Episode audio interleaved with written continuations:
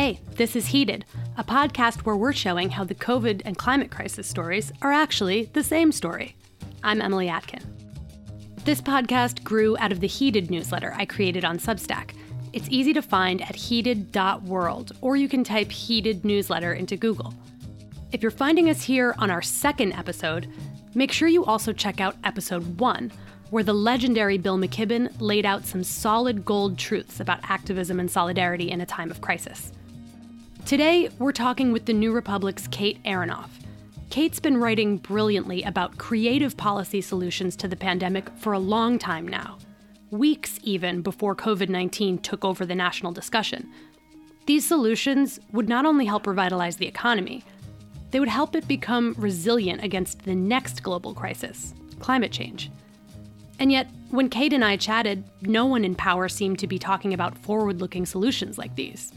We spoke on Monday, and things have changed a little bit since our discussion, but not by much. The basic elements are the same. Our political leaders have utterly failed to imagine what a better world could look like after this pandemic. What has happened is that fossil fuel interests are currently capitalizing on that failure. And this is going to have disastrous consequences for all of us. But you can make a difference. I'll tell you how in a second. First, I have to point out that Heated is a 100% independent project. We're not part of a larger news organization, and we get no corporate or foundation support.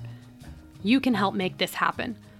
We're making these shows so that all of us can use this moment in time, even when we're struggling, to learn and connect and find ways to act so we don't keep repeating the mistakes that got us here. Your participation matters, and stay tuned at the end to find out how you can make a difference. In last week's episode, I asked Bill McKibben why it might be necessary to put climate change policy in a relief bill for coronavirus. His answer, and I'm quoting directly here, was that if you're going to be spending trillions of dollars, you don't want to just set up the pins in the bowling alley again. In other words, we only get so many opportunities to spend this much money. So if we could spend it in a way that not only saved millions of lives from a virus, but also saved millions of lives from climate change, why wouldn't we do that? Republicans don't see it this way. For the last two weeks, they've been claiming that anyone who introduces climate policy into a COVID relief conversation is taking advantage of a tragedy. Trump called it ridiculous and nonsense to address climate change in a COVID relief package. Benny Johnson from Turning Point USA literally said Democrats were bastards for using a national crisis to push for Green New Deal goodies. Former White House Press Secretary Sarah Huckabee Sanders accused Democrats of, quote, leveraging Americans' suffering during this crisis to win concessions on their Green New Deal, quote. The list goes on and on and on. But let me tell you a few other things that have happened in the last two weeks. As thousands of Americans have been suffering and dying from COVID 19, the EPA stopped enforcement of environmental health regulations. The country's pipeline safety regulatory agency relaxed compliance enforcement too. The Trump administration rolled back public health regulations to reduce pollution from cars. And three states signed laws restricting the ability of climate activists to protest fossil fuel projects. Hmm. That's not even everything. In the last two weeks alone, the plastics industry, which is part of the fossil fuel industry, successfully lobbied several states to bring back single use plastic bags. The coal industry is in this too. The National Mining Association asked the White House to let it stop paying into the Black Lung Disability Trust Fund, which helps sick miners. And today, to top it all off, several oil and gas company executives are meeting at the White House because they want the next coronavirus relief package to include bailout provisions. So please, spare me the performative outrage about leveraging American suffering during this crisis to win concessions. If anyone is doing that right now, it's not Democrats. You know, the whole thing makes me think of this song by the rapper Q Tip, where he says, The things that you would accuse me of, it seems were the things you were doing, love. And this is the pathology of the fossil fuel industry. And it's why they're winning the fight against climate change right now because they're not afraid to take what they're doing and project it onto their opponents. Democrats, meanwhile, have been suckered into silence.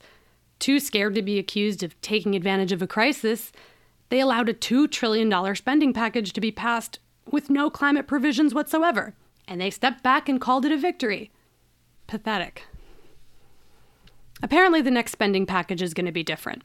This week, Democratic leaders in Congress said they would push for several green infrastructure provisions, including a substantial investment in high speed rail in the next COVID relief bill. Joe Biden has also said he'd like to see the next relief package include elements of his, quote, Green Deal, as he calls it. We'll see what happens. Between you and me, though, this seems like a really good time to have a serious heart to heart with your congressional representatives. If you're passionate about a healthy, livable future, now is the time to make your voice heard. In the meantime, enjoy my conversation with Kate. What's up, Kate? Thanks for joining us today. Thank you for having me. You usually work from home. You're usually writing about a global crisis that affects millions of people every day. So this must feel relatively normal to you. Yeah. Uh, uh, I, I guess, you know, I have a leg up of, of, the pandemic feeling a little bit more normal for me, but still very much figuring out what this new world looks like. But yeah, I mean, there's something about writing about climate where the just emotional pace of it is such that you are in this mindset you just have to be in and, and I, I don't think it's quite like desensitization i don't feel desensitized necessarily but there is like uh you can compartmentalize a little bit compartmentalization is something i hear from a lot of climate writers and reporters the ability to sort of know what you know but live your life normally in spite of what you know and i feel like that's good and bad there's a lot of things we don't think about and it's not bad right like i don't wake up i mean maybe more so now but i don't regularly wake up thinking about my own mortality. It's coming, you know, we're all going to die. But I don't wake up thinking about death, even though, you know, that is just the reality of being a human being in this world. You still have the the moral clarity ab- about knowing that the climate crisis is going to cause death, right? Which is why you so often write about how politicians have a responsibility to prevent death when they're creating economic policy with climate change in mind, right? You don't have to experience the grief to know the the moral imperative. Yeah, and I think the way that I've thought about it is that I, I think it shapes everything I think about. You know, like the climate crisis is just kind of the terrain on which politics is done. It's the setting in which we're operating. It's not this sort of discrete crisis. It's kind of what, you know, we're living in. I don't know if that makes sense. No, it does. And I feel a connection uh, between that and the coronavirus just when it comes to watching politicians who I know understand the severity of the climate crisis compartmentalize the coronavirus crisis and the climate crisis in the economic relief package we just saw passed most recently the third economic relief package that was a $2 trillion package and it's passed by these same you know serious grown-ups who say that the green new deal which is also projected to cost at least a couple trillion is something that is too high. It's a, it's an absurdly high thing to pay for. There's no way that we would do that. It's a pie in the sky idea to pass a Green New Deal. What have you been seeing with it? This is a $2 trillion package to deal with this urgent pressing crisis, which is a figure that has been off the table just for both sides of the political spectrum for as long as you know certainly my lifetime right? In the aftermath of the last recession there was this memo circulated by obama's chief economic advisor larry summers where he advised obama then sort of coming into office against the t word he called it against spending a trillion dollars because that would be too controversial. Republicans wouldn't like it, conservative Democrats wouldn't like it, just stay away, even though that was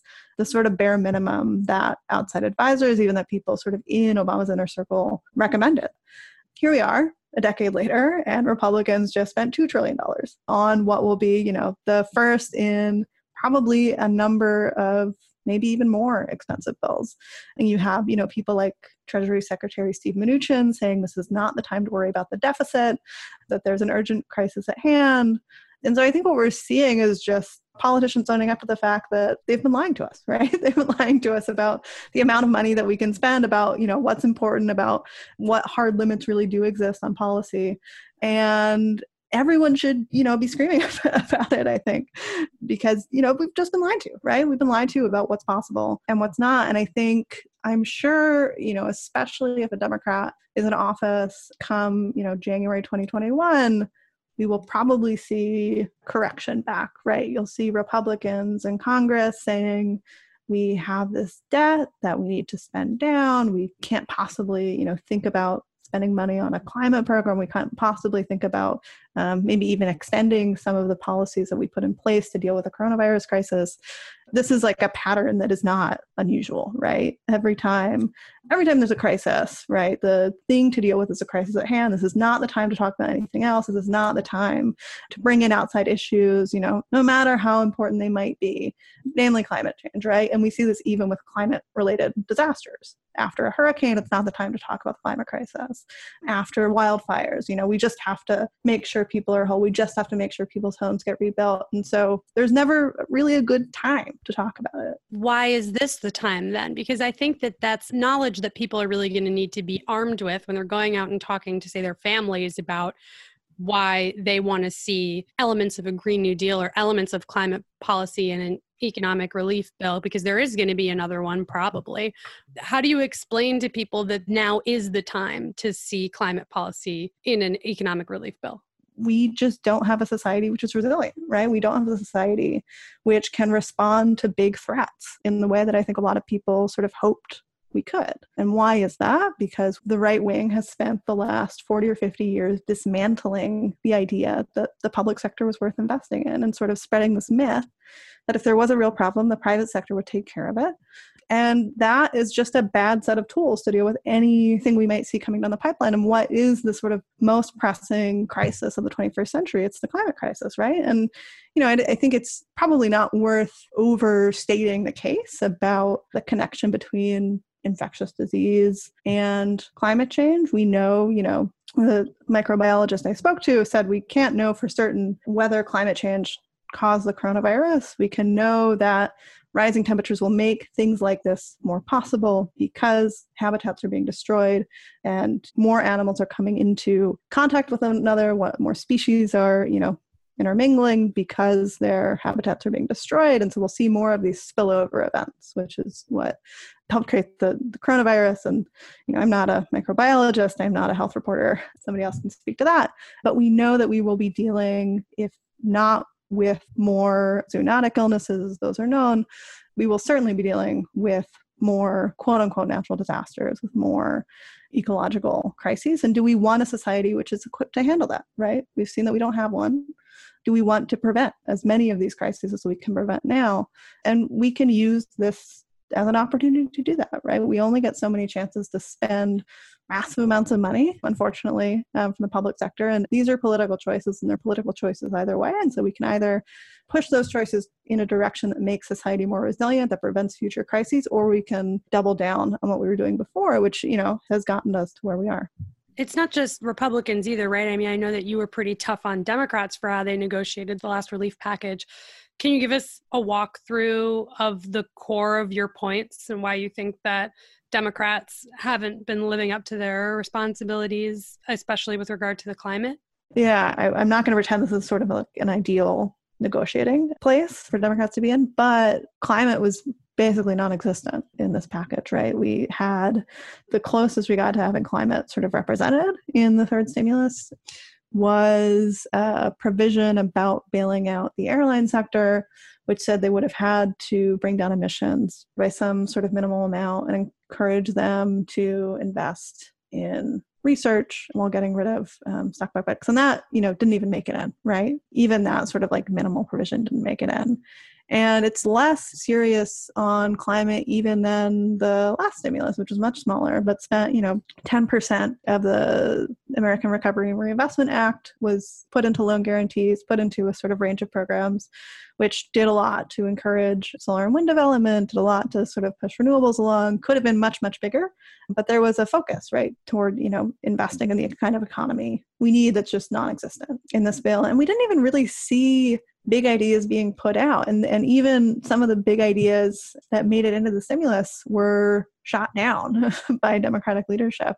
There are so many big ideas coming out of the democratic field as we've seen from the primary right? We've had you know this whole sort of swath of really great sort of thinking and policy thinking influenced by social movements, you know, coming out of places like the Sunrise Movement, really trying to bring big ideas to the table and big ideas that are really popular. A federal job guarantee is popular across swing states. There was some polling out recently from Data for Progress, which found that investment in green technology was, is widely popular across the board. So there are big ideas. We know they're popular. We know people like them. And the Democratic leadership seems at least to this point, not to be interested in fighting for them. I remember just a few months ago when we had a debate stage filled with candidates who had all these different, very aggressive climate plans, different ways of approaching the climate crisis with all these different ways to do it. I mean, you even wrote about some of them when you're talking about how we should be approaching coronavirus, right? A, a, green stimulus, something that we could invest in green manufacturing jobs for people who are losing their jobs right now. We could nationalize the fossil fuel industry, which you called a moderate proposal, which I know some people would disagree with and I'd love to get you to talk about that too. But these were ideas that were at least broadly popular within Democratic politics. And now it just seems that those ideas are gone, at least when it comes to coronavirus. I know that part of that is just because people are freaking out about this particular crisis and we have an inability to think of two things at once. But I just feel like all the momentum around climate policy from Democrats as we've lost the field of candidates is gone. Yeah. I mean, one particularly depressing figure is that the third stimulus is bigger than Joe Biden's entire climate plan, which is $1.9 trillion. yeah so we you know there's a real ambition gap and i think after after the green new deal came out of the gate in late 2018 you saw over the course of that next year both presidential candidates but also the democratic party more generally sort of trying to talk more about climate change and their commitment to the issue. Tom Perez promised over and over again that climate would come up regularly in the Democratic debate, which it didn't, as he failed to create a climate debate. And so there was this move on the part of the Democratic Party to try and soothe folks in the Sunrise Movement, climate strikers, everyone who was kind of raising concern that this just had not been a priority for the party for some time. And they said, no, just wait, just wait. We'll get to it. It's fine. And I think what we've seen in this crisis is that this really is not a priority for senior leadership in the Democratic Party. And I don't want to like overgeneralize, right? I think there are people who have been very insistent that we need climate to be sort of in this picture. We've seen support for things like the people's bailout from a number of representatives, which takes investment in, you know, a low carbon economy as one of its central planks. I mean, is it a crisis of imagination? Is it just that we don't have leaders who see how solving two things at once actually improves our outcome on both negotiating back to like neutral to bad to to negotiate down from absolute destruction does not seem like a winning strategy. Like that there's no sort of larger idea about you know the kind of world we need to build even any like rhetoric about how to respond to this crisis. You would think that democrats would be calling for medicare for all right? Like right i mean it's like at least if you can't negotiate it in this package it's politically impossible. We are in an election year. It is an opportunity to energize people around what we could do in just a few months after an election, right? And you don't really see any of that rhetoric. At least I personally don't see much rhetoric from Democrats right now saying, if we were in power, here's what we would do, here's what our stimulus would look like. It would not only be something that would give jobs to people and it would not only put money immediately in the most vulnerable Americans' pockets, but it would create an economy that's better equipped not only to respond to viral crises and pandemics, but to the next clear global threat we face from climate change. I don't hear any of that. And I think the rhetoric is just important as the actual policy at this point because Republicans are super excited about Donald Trump right now and how he's handling coronavirus. You've written a few pieces on specific climate related policy proposals that you think would be great to see in an economic stimulus package for coronavirus. Can you talk about some of those? So I wrote a piece about a federal job guarantee, which has been a historic demand of Democrats for decades. Full employment was in the Democratic Party platform until 1980 before it got taken out. And the idea is just to have the US government be the employer of last resort. So to say that we know that not every person is going to have a job provided for them by the private sector. We know there's also different types of work which is just not profitable, much of it which can benefit the climate, right? It can give people alternative to working low paid work that's bound up in carbon intensive supply chains, not only to get the, you know, 3.3 million people who just saw unemployment insurance um, in the past week back to work, but also to be a sort of automatic, what's known as an automatic stabilizer against downturns, and just a program to have in place that can ramp up when unemployment rises and it can scale down when there are more jobs to be had. Yeah, and I, I want to read like just a little part of your article about a federal jobs guarantee you write In cities, the formerly jobless could get to work making coastlines more resilient against future storms and floods. Tending community gardens in dense city areas could help alleviate the urban heat island effect. The federally hired workers in the South could plant mangrove trees along the water, protecting against erosion as they suck up carbon dioxide, as part of a broader push to plant those trillion trees the Trump administration seems so keen on. I mean, there's more and more. You have more and more sentences of just immediate ways that we could put people to work that not only give them money now, but also help solve our next crisis. I don't understand why that's the first time I hear about something like this in your piece and not from, I don't know, Chuck Schumer? you know, one can hope. You know, it's a little bit of a shame that I think the way that green jobs get talked about are often of like strapping men putting solar panels on homes or like hoisting up wind turbines when there's all this work which is perfectly green is already low carbon that can be expanded and that the federal government through a program like a job guarantee can really support and really you know build out we could also see an approach to recovery that really builds out the type of work that we've seen is so important that's so key to just keeping society functional. Who has been sort of on the front lines of this crisis? It's been nurses and healthcare workers who are undervalued in many ways and are doing work which is already low carbon. Why would a response to this crisis not look at this work which we've seen is so important and look to build that out. Why aren't we getting millions more people involved in healthcare professions, not just to deal with something like this coronavirus crisis, but to deal with the fact that we have a crisis of care? We have baby boomers who are reaching their old age or going to require more care and, and the fact that that work is undervalued, traditionally done by women. These are green jobs, right? These are jobs which we're going to need more of, which are not pouring carbon in the atmosphere and can be well paid union work. So I think, you know, we can sort of expand the idea of what a green job is. And I think that can be really central to what this recovery looks like. Yeah. And I remember, I'm trying to think which political person I first heard this from that nurses were green jobs because we're entering a climate crisis that will exacerbate health problems of, of millions of people through the spread of viruses and diseases as one part, but also air pollution and just other health effects of climate change. And so nurses are green jobs. You know, you write that it kind of seems like thinking creatively about this problem during the coronavirus crisis, during this such a dire time, kind of seems like irresponsible. Like we just want to get back to normal at this point, you know, let's just do what we need to do to get back to normal. I don't know. I kind of think it's irresponsible to think that we can go back to normal after this.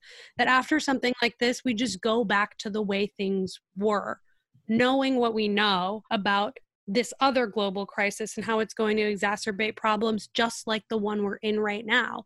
How do you not think creatively during this time? How do you not say, you know what, we're going to restart the economy, but we're going to make an economy that works better for crises like this. I just wish I saw more of that, I guess. Yeah, and and the sad fact of it is that the right is thinking very creatively in this moment, right? We saw the EPA enforcement suspended in, in, in the last couple days. The yeah, because the best way to protect public health is to suspend public health regulations. Right, and the coal industry asking for relief, quote unquote, to having to pay out for black lung, right? And the plastics industry being like, we should bring single use plastic bags back because reusable bags are germy. Right. Using zero real science. I mean, that's yeah. creative. That's a creative way to achieve your chosen policy goal, the thing you've wanted for years, and using a crisis to get it.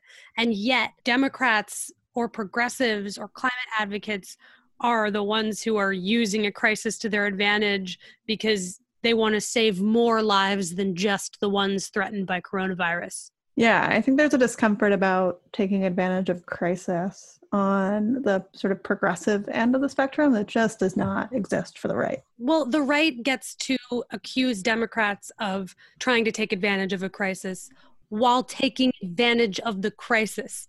I mean, the fact that the fossil fuel industry gets all public health environmental regulations suspended during coronavirus. I mean, f- first of all, I made a little joke on Twitter, but it's not that much of a joke. It's like, well, the EPA wasn't really enforcing pollution regulations anyway, but now they just get to not do it, you know, flagrantly, and that's awesome, right? I want to briefly touch on the other creative idea that Democrats could have for a coronavirus relief package potentially in the future because, you know, this last one probably not the last one, is the nationalization of the fossil fuel industry. You wrote a piece, um, I'm just going to read a little bit from it, that said Nationalization has a long and proud tradition of navigating America through times of crisis, from World War II to 9 11. No sector may be facing as profound a crisis right now as the oil and gas industry. With crashing oil prices, all manner of stimulus measures are on the table, and previously tight fisted politicians now thinking more creatively, nationalizing the fossil fuel industry might just be one of the most sensible ideas on offer. Can you talk a little bit about that? Like, what is the case for nationalization, especially from the perspective of it, it having a long and proud tradition of navigating Americans through crisis? Yeah, I think this is something that I've talked about for a while, has been sort of floating around, but I think really specifically to this crisis is really an important option to have on the table. Oil prices just this morning crashed below $20 a gallon. We're seeing prices that are well below, you know, in some cases even half of what oil and gas companies need to break even. This is the biggest crisis to oil and gas industry has faced in 100 years some are saying. And this will hit US based shale producers, which is a large proportion of the drilling that we do in the United States, particularly hard. And that will likely be a depression in the oil and gas sector among these companies, which were never really built to last. And so, what does that mean? Yes, many of these companies could go bankrupt and that will devastate whole communities. Um, particularly if you think about places like the Permian Basin, places like Appalachia, which are already dealing with the end of the you know very serious decline of one fossil fuel in, in the form of coal. And so we know, you know, from past bankruptcies, particularly in the coal sector, that what the CEOs of these companies are likely to do is just walk away, right? to take as much money as they can out as quickly as possible. And short workers in their health care to leave them with no pensions and really just you know toss out these communities when they're done with them. And that is bad you know not just for the workers in those industries but also for the tax bases which you know depend on them.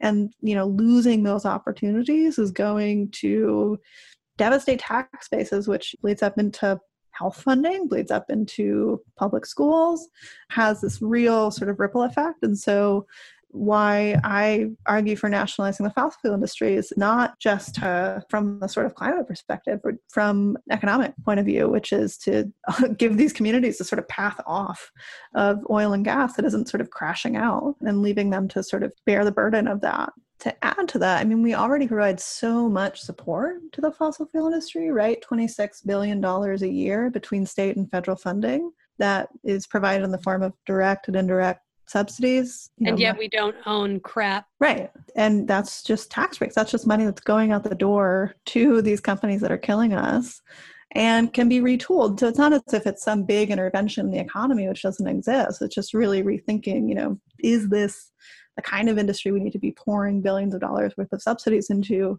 every year? Or could that go somewhere else? Could that go to building the economy we need? Well, and that's really the point too, right? Is that that this is an industry that is killing us. I mean, that's really the moral point that I don't hear at all, especially in coronavirus discussions, that yes, there's a virus that is killing us, and that is a global crisis. It is imminent, it is scary, it is awful. We are also being killed more slowly, but killed by fossil fuels. So, this stimulus package is to boost the economy, create jobs, and prevent death. I just don't see how these things are not related. Right. That's a better talking point than I've heard from most of the. Thank you so much. I just thought of it. Yeah, it's great. Do you think that there's any fault in the climate activist community for not sparking a greater sense of what's possible among politicians? Is there something that hasn't happened, or has climate activists done enough here? Yeah, I mean, I think like everyone, climate activists are sort of figuring out how to deal with this world, right? Everybody being at home is not necessarily conducive to big popular politics. And, you know, mass protests that have been successful for groups like the Sunrise Movement, it's not a great time to hold a sit in, right? Um, it's a um, great time to be evil. I feel like if you're just, I feel like if you're like an empath, if you're somebody who really cares about other people, right now is a really hard time to do activism because you're just so sad because people are dying and people are suffering. And but if you're evil, you're like, yes, all the empaths are sad. yeah, go out there and do my shit. Yeah, it lends itself to sociopathy. Yay. really and and you know to like i think it's challenging to figure out how to do activism when you can't hold a protest and, and people are sort of i think figuring that out as they go along but there's definitely not a great blueprint for it yeah again it's time to think creatively right and fortunately a lot of us have some time to do that. Yeah, it's been really inspiring to watch people organize for rent strikes. I mean, in part, you know, out of necessity, a lot of people just don't have an income, can't pay their rent. And I think we've seen that this kind of organizing translate into real policy change. In New York State, we have a moratorium on evictions, which has happened in other places. People are calling for a moratorium on rents. And I think this, you know, is certainly helpful to demanding very progressive things at just about every level of government. If, you know, there are ways to be organized, there are ways to sort of connect with people, even if, you know, we can't physically be in the same space. Not to keep coming back to this point, but I think it really is becoming the theme that is solely based on our perspective and our imagination on this. If everyone just considers the climate crisis to be a necessity to solve with this, then it becomes one, just like our rent payments.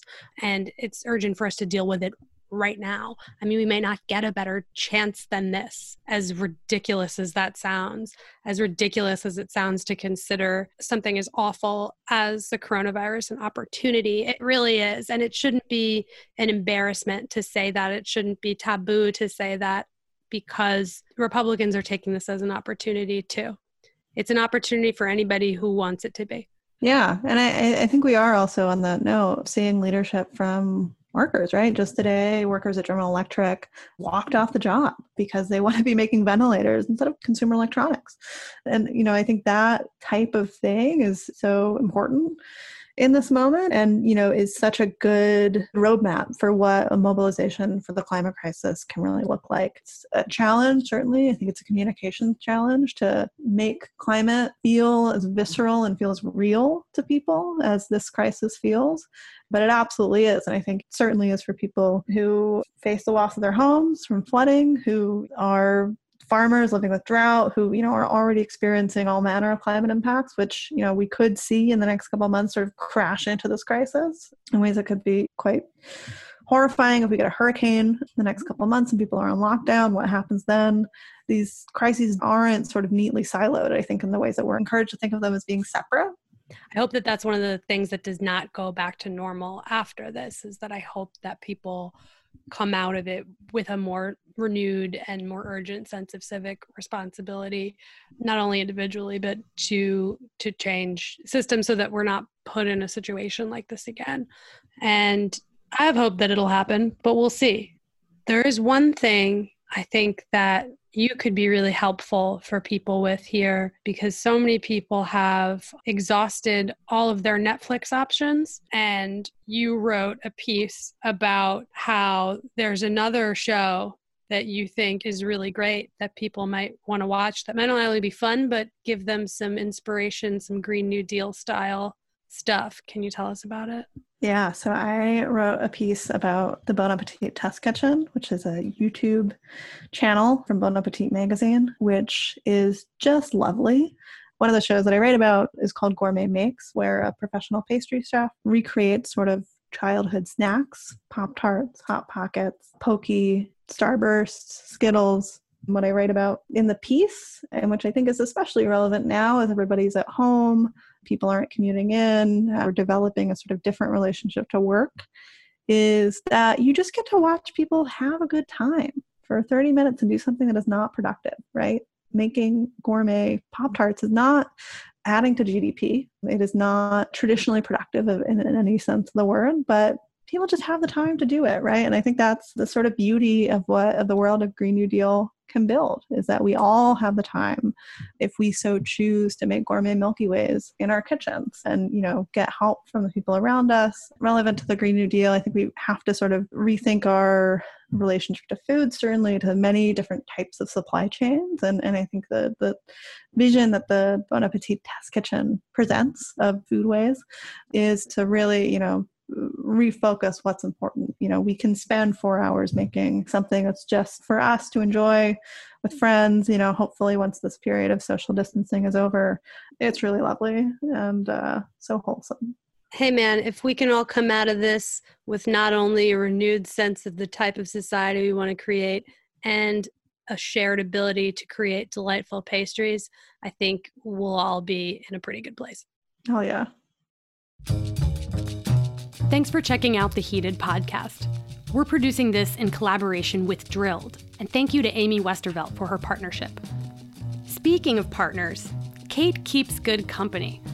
The folks at the New Republic are the best, and they also have a new podcast. Check out The Politics of Everything. It's culture, media, and politics with Alex Pareene and Laura Marsh. In the most recent episode, the Pulitzer Prize winning science writer Laurie Garrett talks about the making of a pandemic how years of budget cuts, privatization, pharmaceutical consolidation got us here. The politics of everything, wherever you get your podcasts. Really important though, and I need you to listen to this next part. We're also producing this podcast with you. Heated is a completely independent production. There's no corporation or foundation paying for any of this. It's just us. And by that, I mean all of you listening and us on the other side of the microphone. The Heated newsletter is a one woman operation, but the podcast is produced by a team of four. And this episode makes clear if we want to curb and contain the smash and grab in Washington, it's on us. There is no way in hell that Beltway journalism is going to get anything done. So we're going to have to make some noise. That's why we're asking you to help make Heated possible. Your financial support is vital. 100% of what you give goes to production costs and supporting the four person team who's producing this series. Anything would be appreciated. But people have been saying that 30 or $60 works for them. That breaks down to 5 or 10 bucks per podcast. Your individual action right now to help cover these costs will make a difference. Please go to GoFundMe and search Heated Podcast. 30 or 60 bucks, or whatever works for you would be amazing and deeply appreciated at GoFundMe. Search Heated Podcast. This podcast is produced by Heated with support from Limina House. Our production team is my co executive producer, Michael Elsesser. Paul Chufo is our engineer and producer, and Jessica France runs our operations. I'm Emily Atkin, your host and the founder of Heated, a newsletter for people pissed off about the climate crisis. Check us out at heated.world we made everything we've done available for free during the COVID crisis. Thanks for being here. See you next time.